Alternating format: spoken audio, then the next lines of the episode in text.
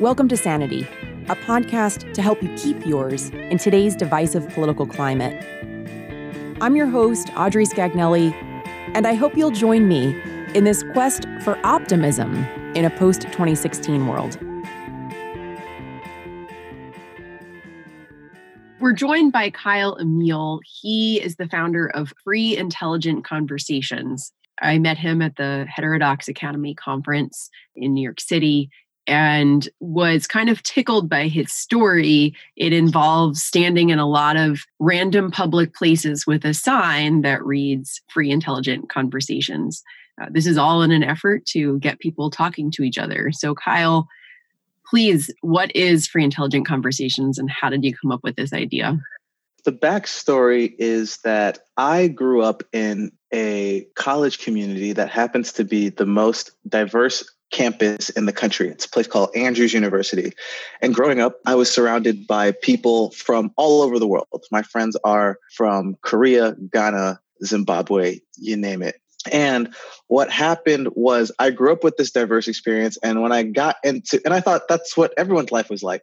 And then when I got to college, I realized that's not the case. And I found myself having conversations that were more and more similar to each other. And I was like, man, I want to find a way to continue to meet people who are different than me and challenge myself and learning about them and their worldview. Now, the issue was that there was no public place that was facilitating that kind of interaction, right? Like my friends would go to bars, clubs, parties, etc., bookstores, and you kind of hope a conversation occurs, but those aren't places you go explicitly for conversations. And I was like, well, where do where do the people who are explicitly looking for conversation go and couldn't find that place? So, what if I created that place? And the idea that I had is I would say, what if I take a sign that says free intelligent conversation, go to the nearest metropolitan area, which happened to be Chicago at the time, and stood in high foot traffic areas and see who would stop and talk. I had this idea and I went to a couple friends. I was like, "Yeah, give this a try. I think there were friends who were willing to try things more than they thought that this would work. So we went out and held up this sign. And what happened is it after really just changed my life. Like people stopped and talked and I had great conversations with many people. I was watching people share about the, the the personal and private parts of their life. To me, that was a stranger, right? That that they didn't know at all. And then after one of the things where I realized this was really something I wanted to continue doing is after, after we ended the conversation, the people who were participating were like exchanging contact information and talking about, oh, hey, I'm going to this event. I think you'd like it. Or, hey, let's meet up later and, and try to talk more about this. And I was like, oh, wow, I really think that there's something here. So that's what started it. I just kept doing it. And then eventually other friends would join me. Eventually, people in Chicago kind of knew we would be out there, so they would come meet us with a sign. And then I found out that people were doing it in different cities and then eventually different countries. And then this whole movement kind of kicked off. So, how many cities around the world have free intelligent conversations taken place? I think we have been in about 60 different cities uh, worldwide, a lot of major US cities, uh, we've been in South Africa, Sydney, France, India, Italy, Canada, just to name a few of the international places. And the premise is you, others, stand in high foot traffic public spaces with a sign that reads free intelligent conversations. And that's that's yeah. Everything else. Yeah.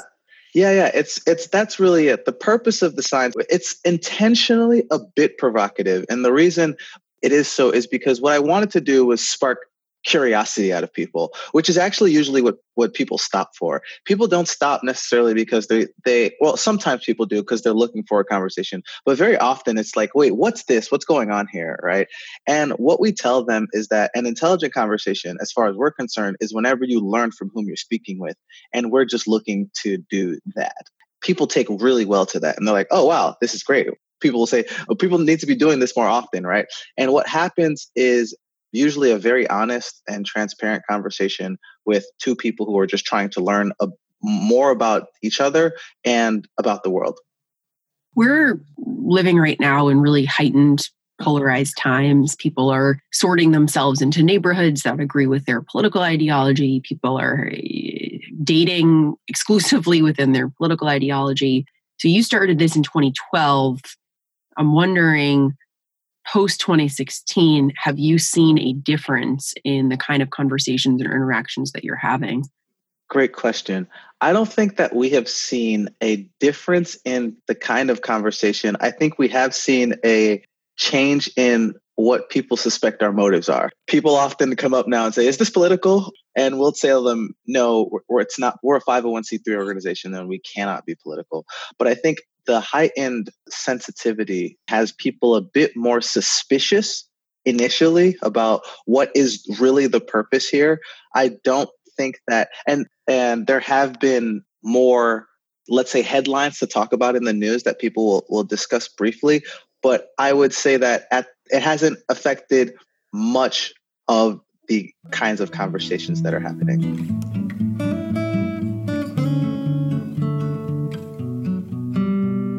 have you seen more interest from volunteers or people that want to get involved Definitely. Now, we have seen a change where very often, or initially, the one of the things I heard very often is, "Hey, this is just this seems like a cool project. I like to meet people, or, or I'm curious and I want to get involved." We've seen now a group of people come and say, "I'm here because the state of things is so terrible that someone has to be willing to talk to people, so therefore I'll do it." Right? Almost like some a sense of duty or or a sense of um, as if it were a what's the word I want to use? A reply to the existing political environment, right?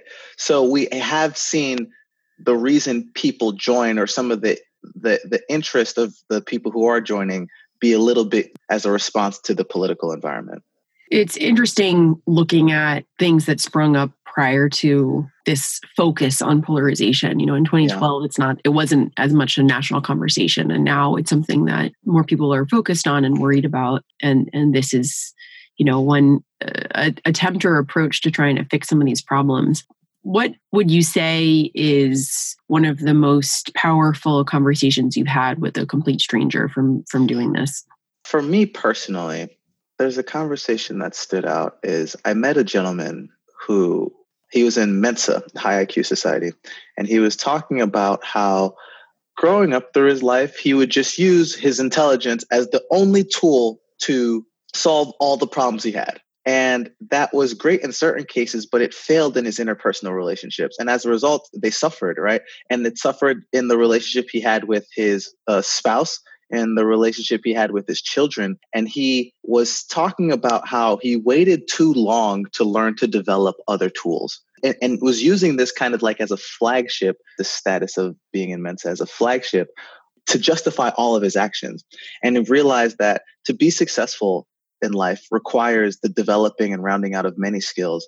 And that he realized he had to the choice of I can continue to tote this flag and, and, and use it as a sense of status, or I can be have happy relationships and therefore a happy life. And he talked to me about that process. This was when I was very early on when I started this, and I was pretty young.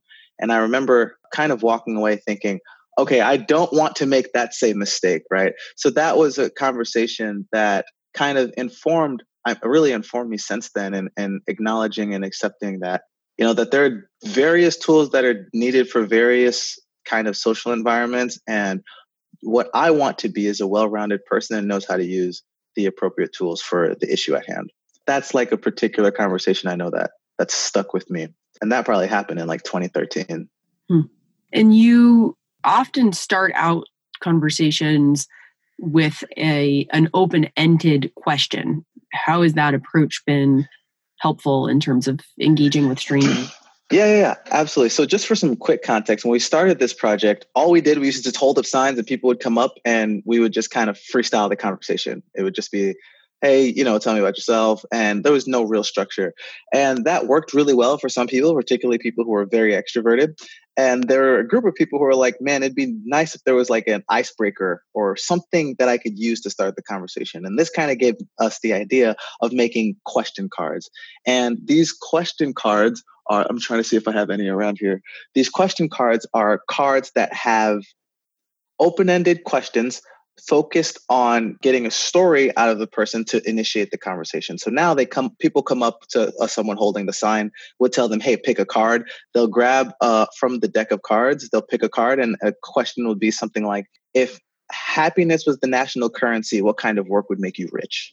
Or what are you most proud of? Or what did life teach you yesterday? Or what's something you could do today that you couldn't do a year ago? Right? All these questions are really focused on uh, stories. Uh, we try to avoid binary questions, yes or no questions, because we think that that's kind of what leads to disagreement from the beginning uh, or out front. But by focusing on stories, people are able to relate and engage with each other really at a very personal level. There are times where someone will answer the question and the conversation will keep going and I'll speak to someone for two hours and then we'll realize that we never introduced ourselves to each other. And I'm like, oh, hey, I'm Kyle, by the way. Right. So the questions have served as a really great way to initiate conversations and also uh, a great tool for strangers to get to know each other at beyond the surface level.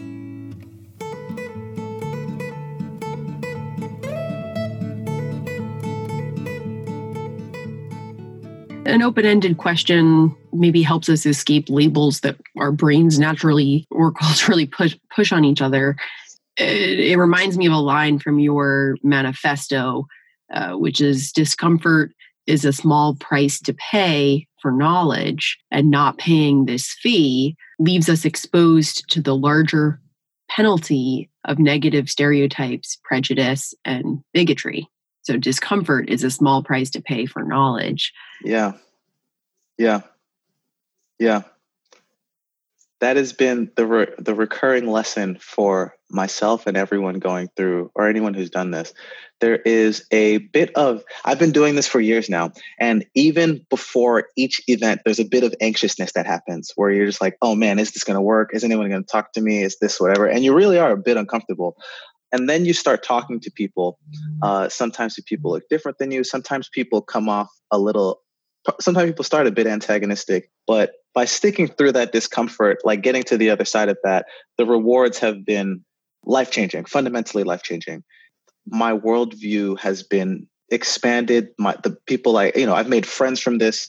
So discomfort is a small price to pay for knowledge and we think that price is always worth paying has there ever been a time where things have not gone well? The thing, and people will not believe this, not really. Sometimes you'll get people who will make snarky comments walking by. Um, but in terms of like having, once a conversation has started and people have engaged with each other, we've had no negative events occur. Right. Um, and I think that really says something about one, the way humans interact with each other, and that real life is very different than the internet. I think we read threads and you know Twitter threads, Reddit threads, or whatever, and you watch some of the cruel comments, and you know, that pop up in YouTube comments, and you assume, oh man, there are people out here walking around doing this. And in our experience, that's not the case. We haven't seen that happen. Um, the people, people, when people stop and talk and engage on face to face manner, they're far more personable, and that doesn't mean that they don't disagree. I want to be clear on that we've had conversations where people do disagree, but they're able to do it in a civilized way and in a way that's respectful to the person that they're speaking with. Yeah, you did a TEDx uh, with Andrews University. In it, you said, uh, and this got some chuckles from the audience, and I, I chuckled when I watched it. You said, before you were a Facebook user, you were a person. Yeah. yeah. I think I also mentioned there that I've seen, I've, I'm a godfather to some younger kids and I have I'm also in a community where my friends are starting to have kids and and one of the things I see is like they have such great social media etiquette. They know exactly what is a, acceptable to post on Facebook. What's the what, what you can say on Twitter, right? Oh, this should be a Twitter, this should be a tweet, not a Facebook. And they can't have a face-to-face conversation with their grandparents, right? Or they don't know how to socialize with their grandparents. And the the irony is that and I guess there is a, just a bit of irony there, right? Like we are building our online etiquette better than we're building our face-to-face social etiquette. So sometimes people need to be reminded that, hey, by the way, you're a person, not a Facebook user. I think what the work that you're doing is pushing people out of their comfort zone a little bit. This is an organization that's trying to tackle some of these things what do you say to the skeptics who are asking you know who do you work for? Or as you've said give you a, a smile but keep on walking by and- yeah. yeah. One i guess i first i understand their skepticism. I don't know that they're skeptical about our project, obviously, because they don't know much about our project in these instances of just walking by, as much as they're skeptical about the broader, you know, let's say political or social system that you know they're interacting with on a day-to-day basis. And i understand why that would make someone uh, skeptical. If you, you you watch people you know online fight and argue and bicker and, and be pretty cruel. You watch people sit on public transportation and not look up past their phones and not make eye contact. And i get and i'm i'm sympathetic to that skepticism. I think that my answer to them it, well, sorry, I guess I'm not in the business of trying to convince them, to be honest. What I think is the most convincing is the results. And I think that what is needed now is I think that there are a group of people who are beginning to discuss this problem and they say, oh, yeah, this polarization is an issue. And I think that any, you know, decently educated person would tell you, oh, yeah, we don't, this is not a great solution. But what there are few of are people who are practicing through their behavior ways that and solutions that are applicable to try to address or solve this. And I think that we're at the place where the, next step is like, okay, what do we do about this? What are things we can actually do, right? I think that there's a lot of conversation around it. And what I hope to be is more than anything, just maybe one example or or something that people can point at. And so when someone says, hey, you know, there's a lot of polarizing, there's a lot of, they say, ah, there's this group of guys who, or group of people who are out there talking to people about anything and doing so willingly, right? And I hope what that does is encourage people and, and people to think that, wow, there's an alternative way to interact with people, right? And there's a, there is an alternative way to deal with the polarization. I don't have to pick a side and double down on that, I can be like this group of people who are actually out there actively looking to engage with, you know, the other side or, or, or people different than them. So I understand the the skepticism. I understand the snarkiness, and what I just hope is that over time, the work that we're doing will prove out to be successful. Not not in a way that's like successful in the peoples who are doing it in their individual life so that other people can say and see, oh, I actually know this group that does this, or I have a friend that does this, and these are the things that came from that, I, or I want to be a part of that. I was just reading about a, a group of liberals who lived in New York that did an exchange program of sorts with a group of corrections officers in Michigan that were generally cons- conservative leaning. And the article about this exchange program was in the Atlantic, and it was uh, the the quotes from all that participated were pretty optimistic because though their beliefs didn't change once they got to know each other a little bit, they were surprised by each other's humanity and surprised yeah. some unexpected similarities that you wouldn't they they hadn't expected to find. Um, and I found that to be encouraging. Yeah, yeah, one of the things that's shocking every time, for me personally, is someone will come up and even when someone comes up to the sign, like just based on you know their disposition, whether you know their age or even their dress, I you kind of assume what kind of conversation you're gonna have, and I'm like, okay, they're probably gonna like talk about this and we'll go this. And the conversation will start, and I'm completely blown away, just completely wrong, right? And I connect to these people in a way that I just couldn't have suspected ever, right? And it's always like the humble, the slap on the wrist. It's like, oh yeah, Kyle, don't forget that people are very diverse and the way that you can relate and connect to them are in ways that you cannot imagine and don't limit yourself and don't don't stifle that connection by s- setting expectations up front you know on what the interaction will be like so can you offer an example yeah yeah i got a good one actually while doing this one time i met someone that i thought would be like I we spoke. Uh, we had similar interests. They had just moved to the area a couple like maybe a couple weeks ago at the time. Actually, I had moved there a couple months before, and I was like, okay, this is someone that I can. We'll talk about you know our different lives. We might be able to. Maybe we'll be friends. Maybe you know I have no idea. What ended up happening is we started hanging out. They they were an engineer. Uh, I work eh, on kind of like the sales and business operation or business development side of an organization. So I was like, oh, we don't have similar interests.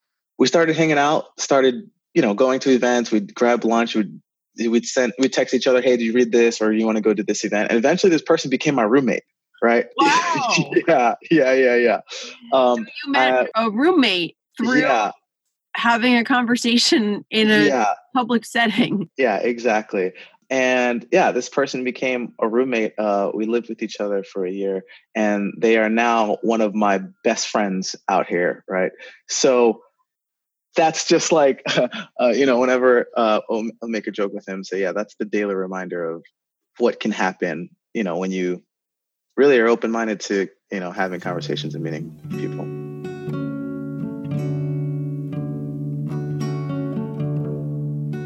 What is your dream for the future? my goal, what I want for free intelligent conversation is whenever you, anyone else gets out of school, work, or or they're at home and they're thinking to themselves, man, I want to go meet people who are different than me and have a conversation. I want for the next thought to be, where's my local free intelligent conversation outing? And what that means is that I want to be doing events or have people holding signs and engaging with each other in every city worldwide so that there is this there was so that there's always an opportunity to go meet someone. So you don't feel like you have to go home and jump on youtube or browse the internet or even sit at home. That you know that there is a place that if you have something if you want to learn or maybe you had a rough day you just want to get some stuff off your chest you know that there is a place near you that you can go and talk to people. Addressing America's loneliness problem. yeah yeah yeah yeah. That's um yeah yeah yeah that's um but the fun, the thing is is like when i started this project i was in college. I'd gone to the local high school so i knew everyone everyone in the area. And i started this project because i wanted to meet people. When i moved to san francisco one of the things that i didn't realize is how serious the loneliness problem was right? Uh, when i moved to san francisco i knew one other person here at the time that i moved. And i was like oh wow making friends is really hard right? Uh, as an adult one. And I was I would sit in my apartment for a long time by myself and I was like, yeah, this is I'm not, you know, not around family, not around friends. I was like, oh, this is um really tough. And I grew another appreciation for free intelligent conversation through that actually, because I was like, oh wow, this is I read about the loneliness and I was like, oh, this is the experience. This is it. It, it doesn't feel great. And what I hope our project does one day is basically make that optional so that people can say, you know what, I don't have to be lonely. There's a group of people who want to talk to me holding signs outside. Our closing question for guests is always the same one. I would love to hear your take on it, which is what are you most optimistic about right now today? Good question. Um, I'm optimistic that some of the, whether it's political or loneliness and social isolation, I think that we are talking about it now and we're realizing the effects of it and but we're talking about it publicly. And I think that in regards to social isolation, I think it was done very privately. I think even the polarization, the conversation, even though it's shown up now, I think that these were views that people had, right? Maybe just weren't talking about it. And I'm optimistic that we'll come to solutions that work. I think that we are kind of in a growing pains of figuring it all out. I think like social media, you know, kind of hits the scene. I think 2009 is when it's like a real thing. And we're really like we're iterating and trying to solve and figure out how do we use social media in our regular lives? How do we integrate it into you know the systems that we have at play? And i think we'll figure it out. I think that i don't think that it will always be this way. I don't think that we will continue to be this polarized. Um, i don't think that people will be this lonely or be ashamed about being lonely. And i think that we will develop solutions that work. And people will look back at this time and say man can you believe that these people didn't know how to deal with this? Uh, good thing we, we, we we've moved through that. So that's what i'm optimistic about. That is a great answer. And I, we have a lot of problems, but people are trying to tackle them with solutions. And that is where I like to focus Yeah, my yeah, yeah. uh, outlook as well. Not not always successful at it, but that's what I try to do. yeah you know that you got company with me there so we'll be the cheerleaders to solving problems if listeners would like to get involved, host their own free IC, or find out if there's one coming near them, where can they go? If you go to freeic.org, that's F R E E I C.org, there's an apply tab. You can sign up to host a one time event uh, or host uh, multiple events. If you sign up, we'll help you get organized. We'll help you, you know, we'll share with you the best practices, uh, coach you on how to get the event up and going and successful. So there's an option to do that. You can also download the sign for free. If you don't want to do an event, you just kind of want to give it a go for yourself and try it. The sign is available on our website for free to the PDF is available to download. We also provide printing and mounting instructions that we typically use. So those are the ways that anyone listening and interested can get involved and give this project a go. Awesome. Well, thank you, Kyle, for joining this episode. It's zany, but I think that it's uh, it's an actual easy to do way to try to get people talking. So, congratulations on sticking with this since 2012. Yeah, thank you, thank you, and thank you for having me. It's rewarding to just meet other people who are interested about solutions and and want to move towards resolution on these issues. So, glad to be here. Thanks, Kyle.